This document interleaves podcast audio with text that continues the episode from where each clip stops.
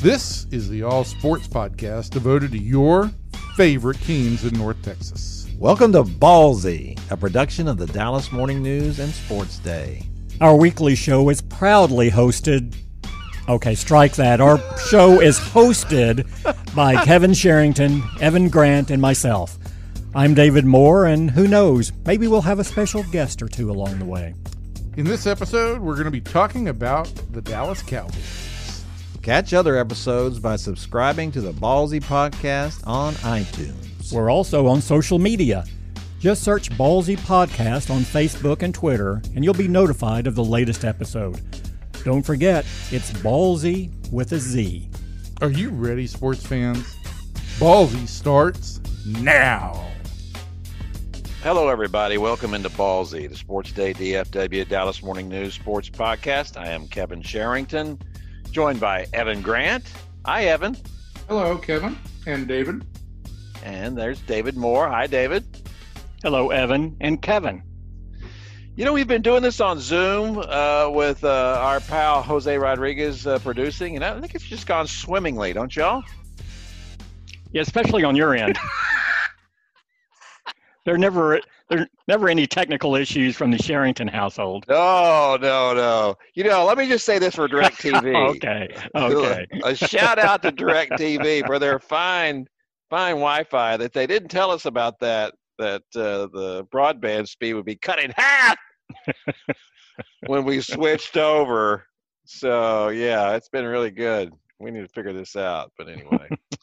Uh, so, boys, we want to talk about the, the, the old Cowboy schedule came out. You know, that's always a, an interesting thing to me. I have to tell you, I have to admit, the the the the, the annual release of the schedule has never been a big deal to me. You know, they're gonna you're gonna have to play 16 games, or at least we think they're gonna play 16 games. So I, I, I never really cared that much, but I know that Cowboys fans. You did not watch the three-hour programming spectacular addressing the schedule last night? Yeah, I tell you, I, I just I'm just blown away by it. You know, it's like wow, people just get so excited about it. But I, you know, I don't know. Maybe it's a, maybe it is a big deal. What do I know? Uh, but one of the one of the uh, David, you if you would explain to us uh, a, a development that might crop up here if we have some issues kicking off the old uh, NFL season, which uh, sounds like we possibly could, and and what the NFL has kind of done as a fallback position. Yeah, and uh, first let's say that the that the Cowboys are slated to open the season in Los Angeles on Sunday night, September 13th, unless they don't. and that's and that's what this schedule is. And um, you know, th- this is the NFL plunging ahead to try to introduce some certainty into a clearly uncertain situation while acknowledging so so now they assign dates and the cowboys and every other team have a schedule but there are no assurances that all of those games will be played or that those games will be played before fans and that fans will be able to who look at this schedule every year to kind of say oh well look i'm going to try to go to this road game. Let me make my uh, plans and uh, the family will go do that. That'll be our uh, mini vacation this year. Uh, those things are going to be much more problematic going forward. And and when you look at this, what the league has done is they, it was, it's a traditional 17 game schedule, uh, 17 week schedule, one bye week. So it follows the same format. Um, you know, it, it still has significant or marquee games spread throughout the contract it's not like they're concentrated in, in one part of the schedule. Uh, they're throughout, so you have them paced throughout the season. The the only uh, transparent concession that the league made is they canceled all of their international games. So teams won't be playing in London, and there's one game scheduled for Mexico City this year. Uh, that has been removed from the schedule, so there's no international travel this year. And on the surface, that's the only concession. But if you look at it, the first, and you know, there were rumblings uh, from people in the league saying, well, once the schedule comes out, you can see how uh, it is pre- prepared to, to give some flexibility. And that flexibility is that every team in the league through the first four weeks of the season will play two home games and two road games. So if the start of the season is delayed um, and you can't play those games and you and you reduce it to a 12 game season, every team in the league will still have six home and six road games. So they're trying to retain as much competitive equivalency as they can. And as we'll talk about, there there's still some discrepancies in there, but um, but the the first four weeks of the season is designed to cut, and it can either be canceled completely and you reduce down to a 12 or 14 game season, or you can tack on to the end of the of the season and play it out. There's still room in there for it to breathe. So uh, think of that first four games as kind of a, a movable or disposable segment of the schedule. Um, you know, that being said, some teams have division games in there, some don't. So now you're going to have unequal division uh, encounters. Uh, the Cowboys don't face a don't have a division game until week five, uh, but Philadelphia and Washington open in week one. So there there will be some discrepancies that way, but there's no way you could plan for all the eventualities.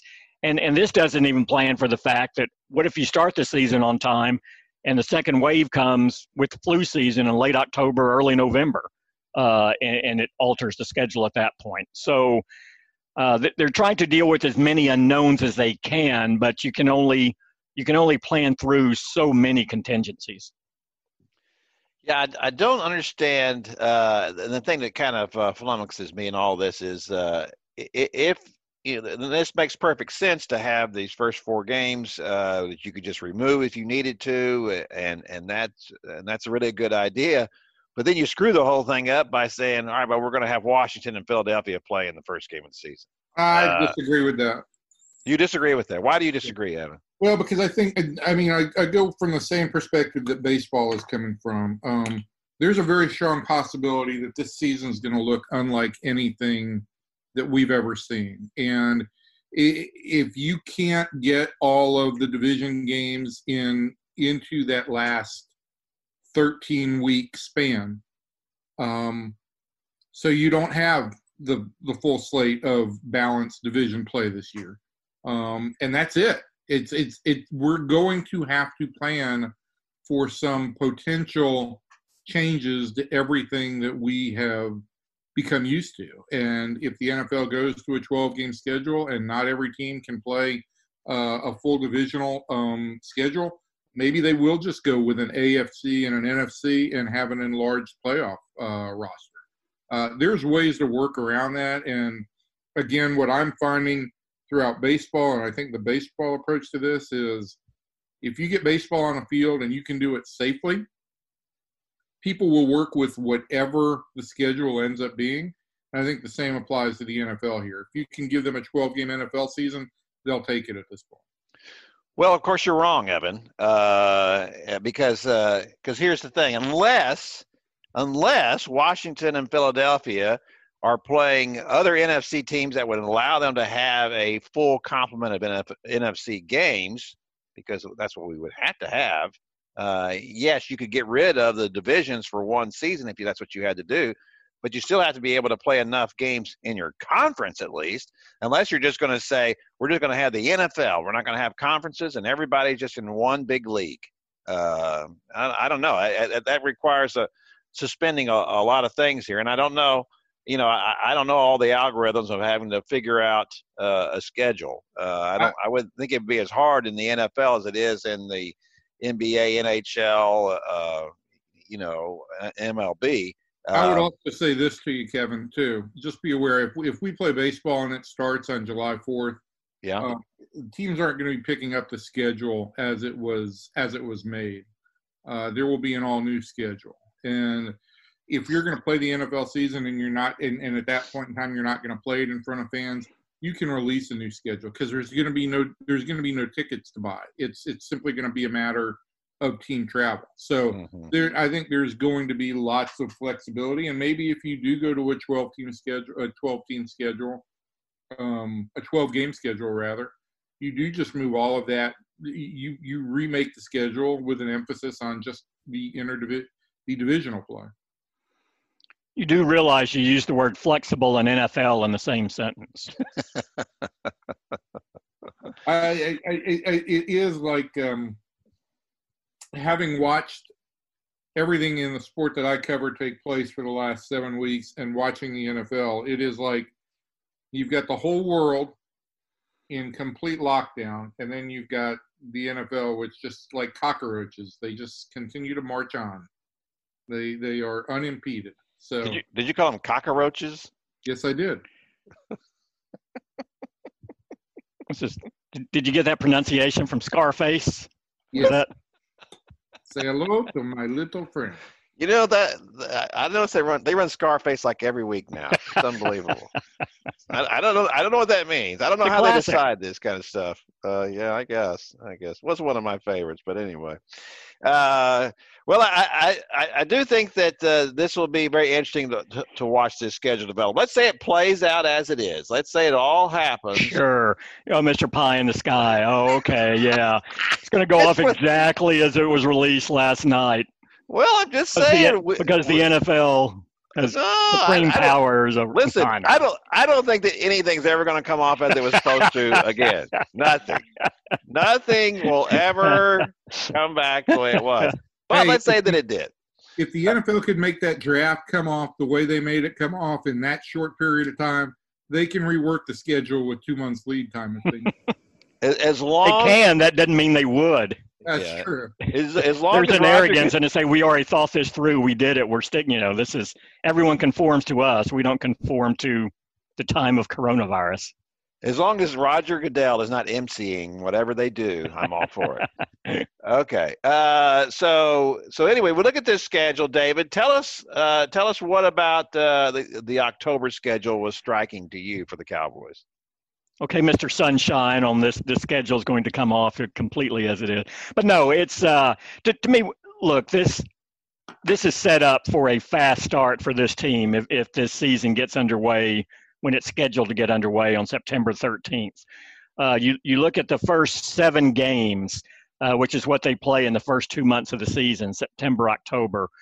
Only two of those only two teams they face in the first 7 games had a winning record last year. And if you want to break it down even more, if you look at the month of October, they they have well, first of all, if they start October with three home games in a row. Now, this is a team last year that didn't have back-to-back home games at all, and uh, so they have three home games to start the month uh, versus Cleveland, versus the New York Giants, and then a Monday night game against the Arizona Cardinals, which is significant because Kyler Murray, I think, won three state championships at AT&T Stadium when he was with Allen. And, and then they finish the month, their only road game is at Washington.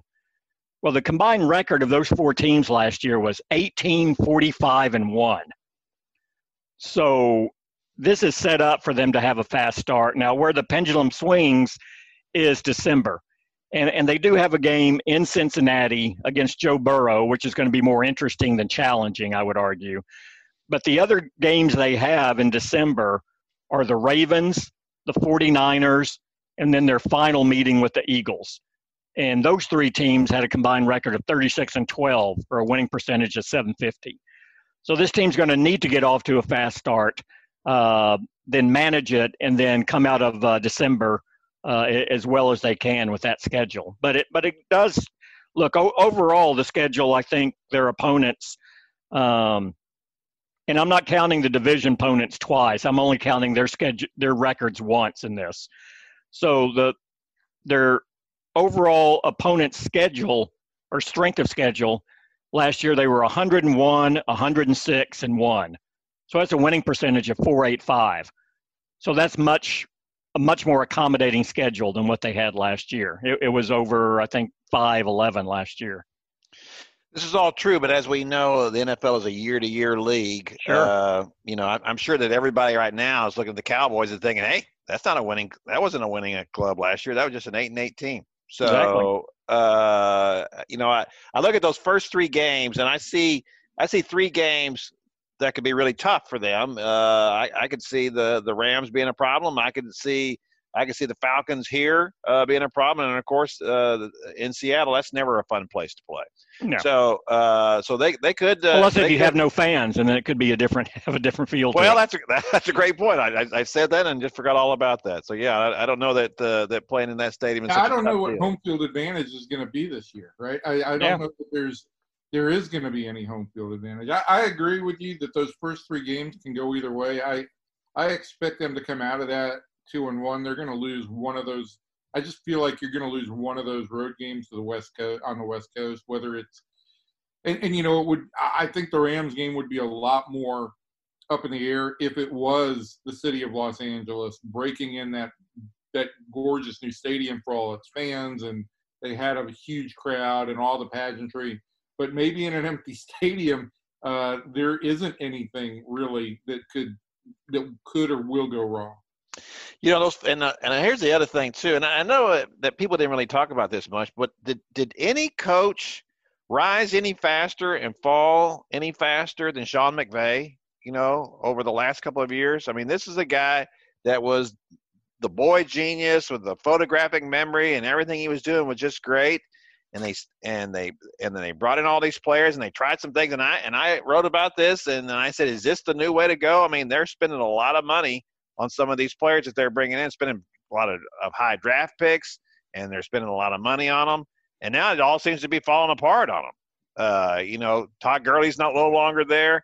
Uh, you know, they they they, where is they Todd Gurley now Kevin Todd Gurley's playing for your uh, uh, your Falcons, I believe. thank you very much. will see him in week two Yeah. yeah. at AT and T Stadium. Well, that's if he's playing. He never plays. He's always hurt. So I don't I don't That's know why. really his degenerative knee is kind of a kind of an issue there Yeah, yeah. So, so anyway, I, I- do think that that uh, it'll be interesting to see what what Sean McVay is able to do uh, this year to to kind of resurrect the Rams. They they I was never a huge fan of. Well, I'll take this back. When Jared Goff was in college, I was a big fan of him. I thought this guy was really going to be a good pro quarterback. Uh, then after he had such a slow start to his NFL career, I, I backed up on that. And then Sean McVay came in and did wonders for his career. Uh, but even even at that, even when the Cowboys played the Rams and lost to them, uh, uh, it wasn't because of Jerry Goff. It was because of their running game and because of the way that Sean McVay could draw up an offense. You know, uh, I was I was pretty dazzled by by what Sean McVay could do at that point. Um, now it, it's not looking so good. So I, I'm not Everyone was dazzled until that Super Bowl against New England, where they got nothing in the passing game. right. And, and last year was just a very strange year for them uh, offensively. But again, not uncommon. Like uh, you, you look at the pattern on young teams in the NFL in recent years. It's uh, you say it's like you know every year is different. I mean, there are a lot of teams that fall in this every other year category, and some of that is the scheduling. I mean, they'll win a division, have a tougher, you know, have a tougher schedule the next year, fall back down, and then bob back up the year after that when they finish second or third and have an easier schedule to face. Uh, the Cowboys have certainly been in every other team for about 12 years now. So, uh, uh, you know, I don't think they're alone in that, but uh, the, the Rams have, have, have kind of fit that model early. That being said, this would be the other year. This would be the year that you would expect them to come back up if the talent's there. But they're, they're a much different team offensively than what they were, you know, last going into last season. I, I agree with Evan. If they come out of these first three weeks uh, with a two and one record, uh, I, I think that's pretty good. I, I, Oh, I yeah. would certainly take that. Uh, Well, especially with that October where they should they should win all four of those games. Mhm. Now, worst case scenario is three and one. So now suddenly you're off to a five and two or six and one start. So that that is how this is setting up. If they can go two and one in September, uh, they should run the table in October. But at the very least, they should go three and one uh, if if they're anything close to the team that we think they are. So uh, that that gives them a, a very favorable cushion going into uh, the meat of their schedule. Now they did start fairly well last year. Uh, it was the it was at the Three end. Of oh. the, yeah. In this end of the season when they when they fizzled. David, what uh, have you ever have you had thoughts about uh, looking back on it now? Why you feel like the offense sputtered so much at the end of the year? you know again they were they they were first in the league in yardage gained Uh, so they're the number one team in offensive yards. Uh, they were number six in scoring, but they had four games where they were held to 15 points or less. And to me, this gets to um, somewhere weather played a factor in some. The New England game, which was in a monsoon, uh, I think certainly uh, w- was a factor beyond just the play calling. Um, but I, I think this is where you saw Kellen Moore's inexperience as a play caller. I, I think that there uh, were games where what he did make per- perfect sense, and then other games it was like, well, why? Why are you abandoning the run here? Why they, you, you just never got a, a, a consistent feel for what they were offensively, and as as explosive as they were, they weren't efficient. And um, I've talked to some players too, and and they don't want to go public with it, but they just felt there was an inconsistency in the play calling and the approach last year. Having said that, they love Kellen Moore. They think he has a tremendous upside, uh, but they thought there were times where his inexperience showed, and that uh, maybe Jason Garrett should have exerted a little bit more control over the situation and went, "Well, no, this is what we need to do." Uh, in this game. So I think that's why you've seen a change in the coaching staff. But again, it's very telling that Kellen Moore is still here. Uh, Mike McCarthy will let Kellen Moore call the games, but he's going to have a stronger presence, I think, during the game than Jason Garrett did. Jason Garrett felt, okay, my my input is during the week. We put the plan together.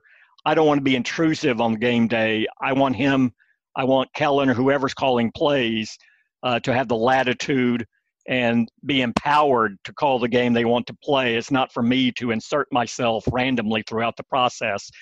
I think Mike McCarthy has no problem with that. I think he's going to say, uh, look, you know, Kellen, I know we talked about this, but I think we need to do this here. So, so call the game to fit that. I, I think there'll be more interaction, uh, is what I'm saying, than, than there has than there was last year. Evan, uh, what do you think about? Because that's that, that's a very interesting uh, topic to me about what it, what it, especially if the head coach was an offensive coach, and or and as Jason Garrett's position was a former offensive coordinator. How do you feel about the head coach having uh, the the veto power in, in in those types of situations? In play calling situations? Yes. Yeah, I, I mean, I, feel like my approach on this has always been if, if you're going to give coordinator play calling duties, which you should, because being an NFL head coach is so over not I don't want to say overwhelming, but so all encompassing that I don't think you're able to give your best to the job. Then you also have to give them the latitude to, pl- to call their plays, make their decisions, and you live with them. Um, if you don't have trust in your coordinator, then change out your coordinator. But that's something that you and the coordinator should have uh, pretty much play, planned out your contingencies for, planned out all your things, and been in agreement before a game starts. But David, what do you think about that? Yeah, I mean it's uh, it it comes down to your personality and the consistency of it too. I mean, I, I don't think it's um, I don't think it's it's a good system to say, okay, you call the plays, but I'm going to insert myself whenever I think it's necessary if it's in a random sort of situation. I, you know, I don't think it's fair to say like, okay, well, you call the, you know, you call the plays for this for the first three and a half games, and now suddenly in game four, in the third quarter, you go, you nah, you know, I'm going to take this over here, even though that's your right. I still vote a lack of confidence right there. Yeah, yeah, yeah, but but I think I think it's perfectly reasonable to say that. Look, I want to have a brief discussion with you about every offensive possession. What are you doing here? Uh, you know, we talked about this. Are you going to run these plays? Uh, I think you should run these plays here. And I think McCarthy is going to be more hands on with that. He he won't be calling the specific plays, but I think him and Kellen Moore will talk before, uh, and it can be a brief conversation. This is where you have to be on the same page and, and working together. This is where you develop this kind of rapport in the off season when you're working through okay, what plays do we call, what situations do we use them in, and all this. But no, I think I don't think a head coach should be so hands off that he just goes, uh, that he never talks to the offensive coordinator during the game and just says, "Hey, run whatever you want here." No, I think, Um, be- you know. I think there obviously should be discussion, right? I mean, the, the, the, the coordinator says, this is what I'm planning to do here. Again, if you have a brief conversation whenever before a possession, that's one thing.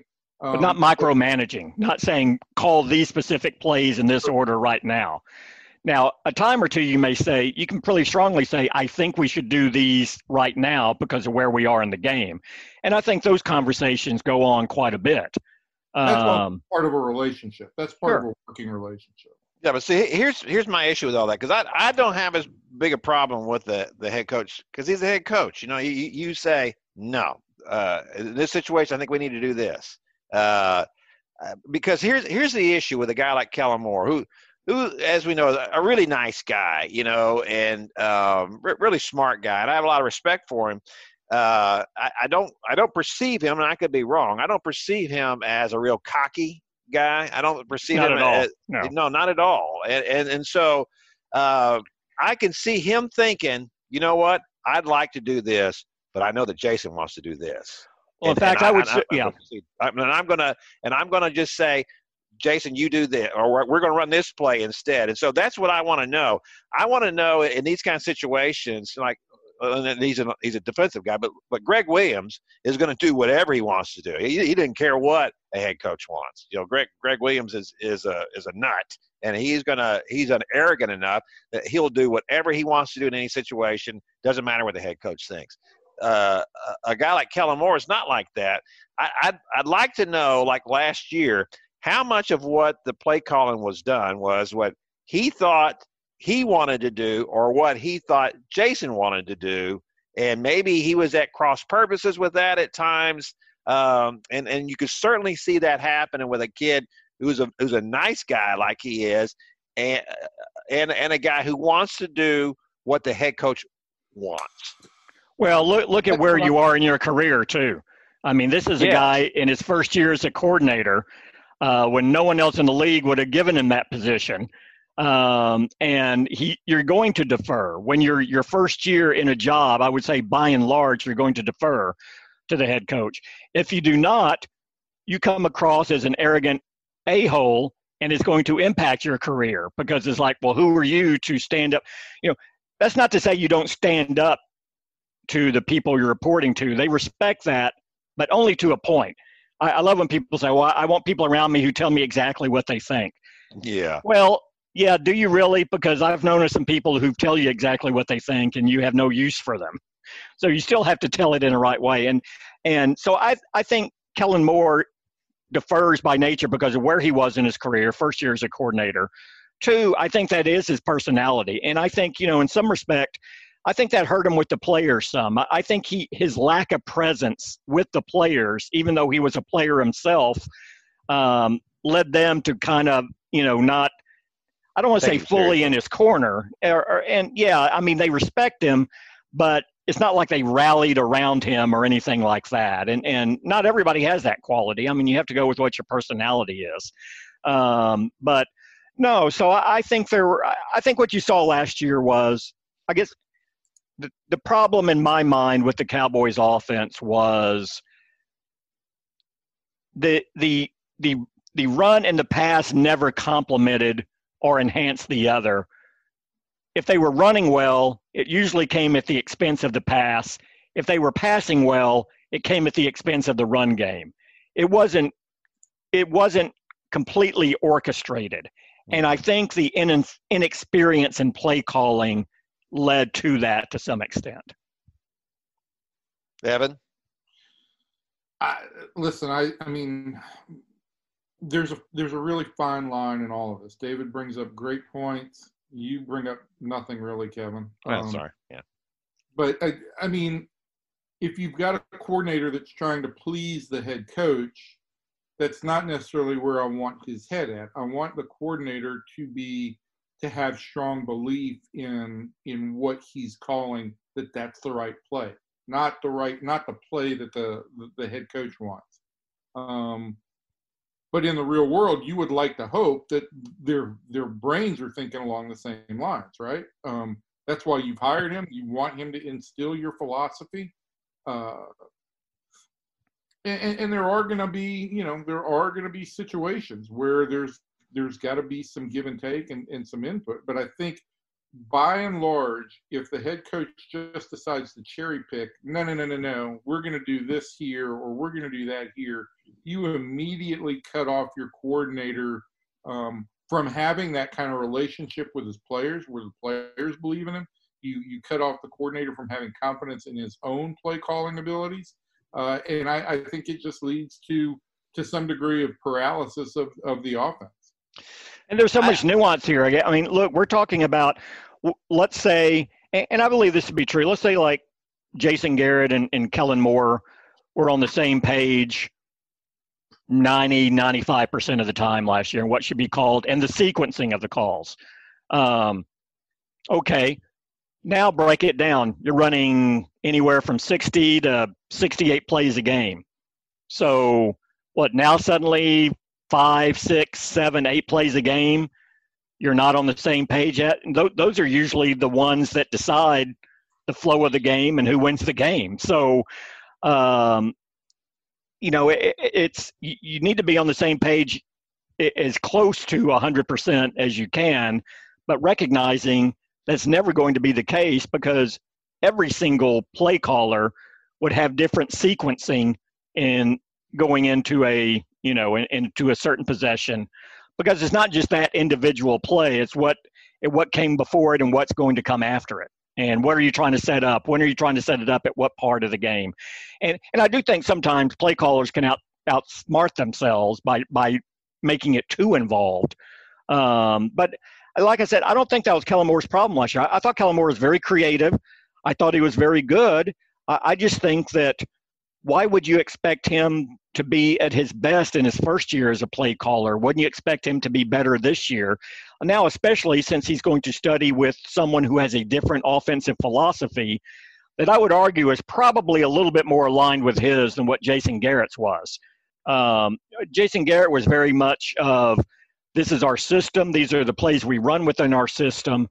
Um, we don't care if people know them um, we're just going to out execute, and that's going to set up other things in this offense. I, I think Kellen Moore uh, certainly comes from no, let's be a little bit more creative here, and, Mike, and Mike McCarthy's the same way. To me, the question is, how is the run game going to be incorporated? Because you haven't really seen that much in Mike McCarthy's offense through the years, but he's never had a back as talented as Ezekiel Elliott either.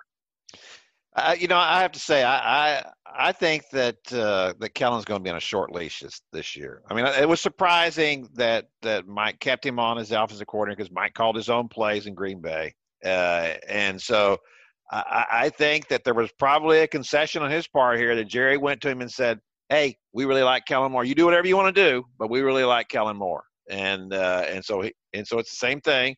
Mike's the new guy, and he wants to impress his boss, and he says, "Okay, all right, I can work with him." And we'll see how this all all this goes. But you know how it is in, in times of stress, we always revert back to who we are. Uh, and Mike McCarthy's been his own offensive coordinator and done that kind of thing. If things are are starting to go poorly, I could certainly see him saying, "You know what, Kellen, I'm gonna we're gonna ease back on this a little bit here, and I'm gonna take the throttle."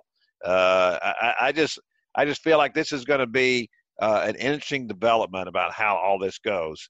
Uh, because and a lot of what you just talked about is the fact that they were they were not a running team in Green Bay. No, they did not have a player like that. Uh, and it was, you know, frustrating at times to watch the Cowboys. It was at, at times it felt like I was watching, you know, uh, Texas or Nebraska from the '60s. You know, this is what we do. Uh, see if you can beat this. You know, um, that's a frustrating thing in today's NFL. Uh, you know, there's not that much difference between the the talent levels. I think that um, the one thing we have overlooked here, and, and let's call this as it is, we all know that that NFL head coaches are very, very flexible. That they they don't they don't have any kind of power um, uh, control freak type element to them whatsoever, um, and they all share power very, very well with people. So um, I, I, expect that this will work well. Um, look, the the bottom line on all this is coaching still comes down to relationships, whether you're coaching up or whether you're coaching down. And it, it's it's important for McCarthy and Kellen Moore to make this work, or otherwise this offense isn't going to uh, operate at maximum efficiency this year. And so they need to spend these next couple of months working on their relationship and getting on the same page and understanding one another a little bit more. Otherwise, it's going to be awkward, and it's going to it, it it has the ability to become uh, a real impediment for the way this offense functions. All right, boys, let's let's wrap it up here. But before we wrap it up, I'm going to ask y'all to go through the schedule here, look at it real real quick. I'll give you oh I don't know six seconds, and uh, and tell me what the Cowboys' record is going to be next year if y'all if i'll go first if you guys uh, need a little bit of time here. Uh, i've already said through my my brilliant uh, rookie starter formula that i'm projecting the cowboys will win at least two more games than they did last year and i'm going to say three. I'm going to say that the cowboys are going to go if they play 16 games i'm be mr sunshine here and the season goes off without a hitch without any fans of course but without a hitch I'm going to say 11 and 5. Who, who's going next, Kevin? Uh, Evan, you go next since you're speaking up. All right. Well, I um I've got them at 11 and 5 in a 16 game schedule and I'll go a little bit further with you. They will lose one of those first 3 games. Uh not calling yeah. which one, but they'll lose one of them. They will lose one of the back-to-back um road games uh, in the division to either Washington or Philadelphia. They will lose at Minnesota. They will lose at Baltimore, and they will lose at home against San Francisco. So those are their five losses. David? Oh, well, 15 and 1. Why not? I've got to top you guys. No, I, you know, it's, uh, again, there's so many unknowns, but what, but when you look at what McCarthy should bring this offense. The fact this has been an every other year team, uh, and and some of that is because I think the talent's just so close. I think there's a motivation of when you get knocked down of wanting to prove that well, no, I'm we're that team from two years ago, not from last year, and you've seen that with with Dak Prescott in this group to this point. Uh, I, I would I hate to agree with both of you and Calvin Watkins, who also went with 11 and 5 in the morning news today. But uh, I, I think 11 and 5 is, is a realistic expectation for this team at this moment. I do too. And so, uh, well, we didn't say how. So, how far are they going to go in the playoffs? Is this going to is this team going to go to get to the NFC Championship game or not? Sure. Oh, I and love not, your and if not, love that conviction. There and if go. not, we should criticize them, right? Yes, that's right. That's, we're we're holding these guys to standards. Evan.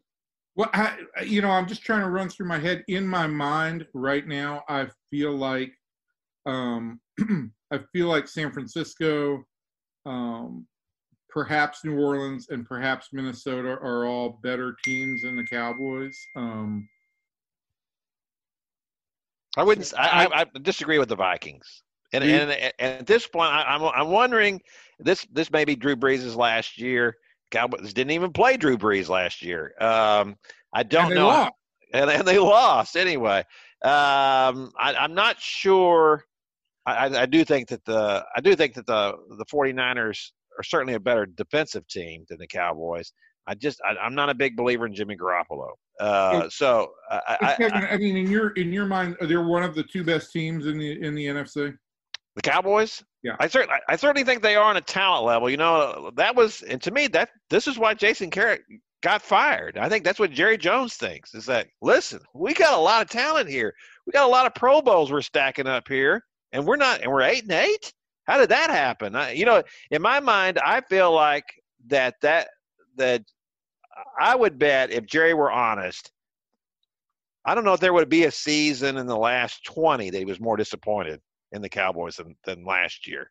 Uh, I really think he thought this team, and I think that he thought, thinks that because I thought that. If I'm thinking that the Cowboys are this good and they're this talented, and it, and it's a young team, and it you know, and, I know that the it, the numbers don't show that they were a young team. I think that's skewed by a few things like L.P. Ladouceur and those kind of ages kind of do drive up their totals a little bit, and and and actually they are uh, probably a lot older team this year because of the age they brought into the defensive line.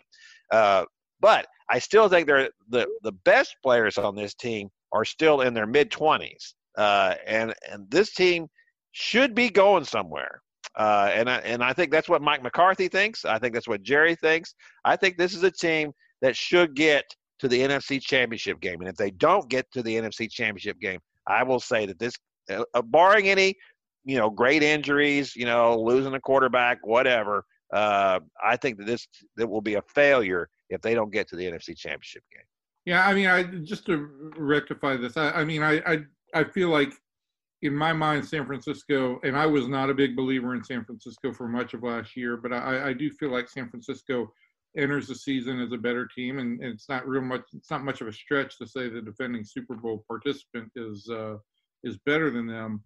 But I think you definitely have to put the Cowboys uh, a, a, upon a little bit further look. I, I, think you have to put the Cowboys on the on the same level with the other teams that that, that I mentioned. I, I think that. Uh, the challengers to San Francisco. Yeah, yeah. It, it still yeah. comes down to this: can they win a? Can they win? They're know, on that next plateau with the challengers to San Francisco going in.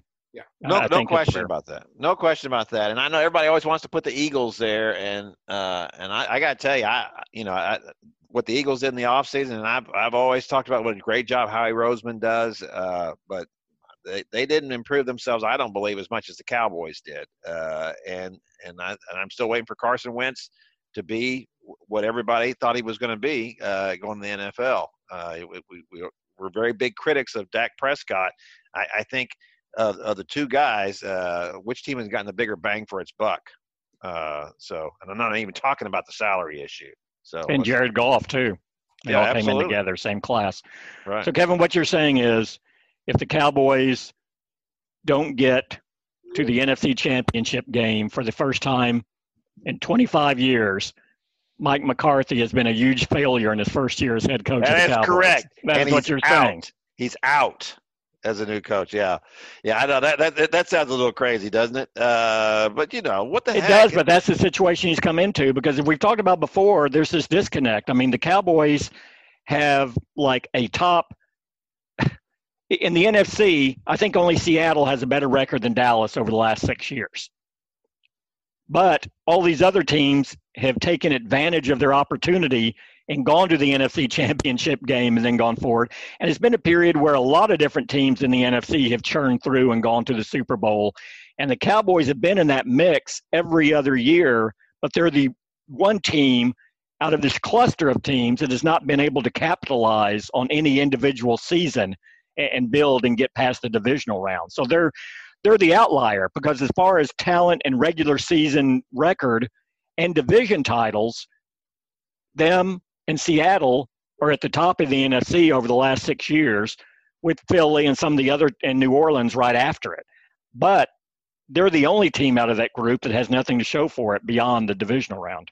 Yeah. I think it's a great point what you say when you use the word "seize the moment" here. I, I, I and I don't think they they ever did. I, I don't think I think a little bit of that, and I, I don't want to lay too much at, at, at the feet of Jason Garrett. Because uh, look, as we, as we can't fight back now. Yeah, that's right. Well, we always said he was a great coach from from Monday through Saturday. You know, and I and I think that was part of the issue. They did not see. that. I think that that in some ways, Jason Garrett's we're just building on each day here. That approach is is good over the long haul, uh, and and that's what you're just talking about. They they have won a lot of games over the over the last six or seven years, but it is not it is not good for the for that moment. It's like uh, we got to rise to the challenge here, boys. This this this is, and I'm not, not talking about making speeches. I'm saying no. that that you that you get out there and you and you do seize this moment. I just think that's what eluded uh, Jason Garrett as a head. Well, coach. seizing the moment, in essence, you have to rise to the occasion, mm-hmm. and part of Jason Garrett's approach was what do you mean rise to the occasion? You have to do this every single day. There's no rising to the occasion. This yeah. is what you do. These are the building blocks of success. You just keep building and building and grinding and going. That is success. It is not rising to the occasion.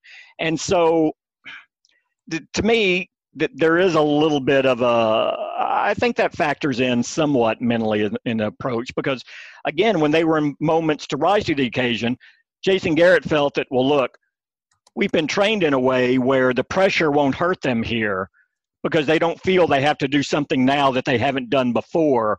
So they should be more comfortable performing the way they've done before, which would allow us to succeed. Well, that just never worked for them to the level that it needed to work. Yeah, I think that comfort is is what you're talking about. Yeah, that that, that was the problem for me. I mean, I, I think of I look, I look at the Eagles. Talk it's a very sound approach he had. It just didn't work. Well, look, uh, talk about rising to the occasion. Look what the Eagles did. You know, yeah. and and that, and of course you can go back to when the Giants won their two Super Bowls. Those were those were two teams, and with Eli Manning's like, holy cow, th- those no were good. Those how did those teams get to the Super Bowl and win it? Argu- arguably, those weren't their best regular season teams during that period. No, not at all. At least one of them wasn't. Yeah. Yeah, and and then and but what do you have? You have that was classic Eli Manning. You know, here was a guy who's a he's a pretty good quarterback most of the time, but occasionally he would be tremendous. You know, and I think that that is what's going to have to happen with the Cowboys. They need they need to they need to realize, and I don't think that athletes always do this. I can remember, I always go back to when I was covering the University of Houston a million years ago, and they had a defensive tackle named T.J. Turner, who was a really good player from East Texas, uh, and went on and played for the Dolphins for several years. Um, and as I was talking to him one time, I, uh, it was his junior year, going into his senior year, and I was asking him about what it was he wanted to be and how good he wanted to be, because you know he was. Uh, physically, and this was back before they wanted defensive tackles to be so big, but he was a, a specimen. I mean, just tremendous. Um, and he said, You know, my mother always told me just be the best that I could be and be happy with that. And as soon as he said that to me, I thought, Oh, you're, you're doomed. You're, you're never going to be the player that you thought you could be eh, because your mother gave you an out. You know, your mother just said that that's good enough, TJ. If you think that's the best you can be, then that's good enough. And and that's what these players need to understand is that, and I, and I don't think players always do, especially young guys. And and I think that has been a little bit of the issue with the Cowboys that the older guys on the on these teams, the Jason Witten, the Sean Lees, really good players, really great role models, but they're not really the kind of guys that that hold these guys up and say, "Hey, you know, we got to be better than this." You know, and I think a lot of that comes from the players. So when I talked about Jason Garrett a while ago, I'm also talking about the players on this team, and there and there are some new defensive guys on the team, new older guys that uh, uh, that maybe have a little bit different uh, attitude and maybe can bring a little something different to this team because I think it needs it. I, I, think there needs to be a, a little bit more accountability here, uh, and and and on both sides of the ball. Uh, I, I don't I don't really see that happen. I, I haven't seen it happen in the past. If it, if the players aren't going to do it, then the coaches need to do it. I think in the past, I don't think anybody was doing it. Yeah. Uh, are you done? ah, that was nice. Yeah, I'm done, Evan. With that, uh, I mean, I when once you go into Houston allegories, I just kind of like you tune out. Tune out for a little while. Yeah, I'm sorry. Sorry to bring up something that might be, you know, intellectual or any, anything that might be something cause give you cause. Kevin, to, I don't. I and and I say this as a graduate of Georgia State University. I don't know when anybody's ever accused the University of Houston of being intellectual. yeah, you know, I'll tell you what. I said to Ivan Maisel one time. He was making fun of me for my University of Houston background, uh, and of course, Ivan went to Stanford. And I said, let me let me just ask you this, Ivan you went to Stanford and you're a sports writer, and I went to Houston and I'm a sports writer. Who got the biggest bang for their buck here? Right? I mean, if I sent my kid to Stanford and he came back a sports writer, I'm going to be greatly disappointed. There's no doubt. You you are you you should be proud of what you've what you've achieved because much like Eli Manning, most of the time you're an okay columnist, but occasionally you're just terrific. I appreciate that, Evan. That's the nicest thing you've ever said to me. Okay, on that note, we're going to wrap this up. Uh, this was our, our Cowboys podcast. You know, boys, uh, y'all may have to talk me into it. I'm, I'm on vacation next week. Gary says that I have to take next week off. They're going to pay me. I'm not being furloughed, uh, but he just said, hey, listen, we've had enough of this drivel that you've been putting out here for months now. And so you need to take a week off. And what, the way he phrased it was, the readers need need to take a week off from this. I'm, I'm I'm actually under a similar edict next week. I've been told to take next week off as well. okay, and I'm and I'm not joking. I have been, I will be off next week. All right, Oh, well, wow. I'll just talk for 30 minutes. Uh, that's kind of my, kind of right in my wheelhouse. That's your dream anyway. Maybe next week I'll just have a Rangers podcast and uh, actually get like a Rangers guest on. Or you can interview yourself. Yeah, that'd be great. That'd One of my many personalities. I have All right, boys. I have down Evan. Well, that's that's cool. Uh, that'll do it for us then. And if if we have a podcast next week, we'll let everybody know. Thanks for tuning in. Thanks for tuning into our other podcast this week. Uh, check them out. That's really good stuff. Uh, we're we're zooming here, so uh, Zooming. we appreciate it. Talk to y'all later. Bye. Bye-bye. Bye. Thanks for listening to the Cowboys Ballzy podcast. Be sure to subscribe to our weekly episodes on iTunes. Follow us on Facebook and Twitter too. Just search the Ballzy with a Z podcast. Until next time, sports fans, we'll see you.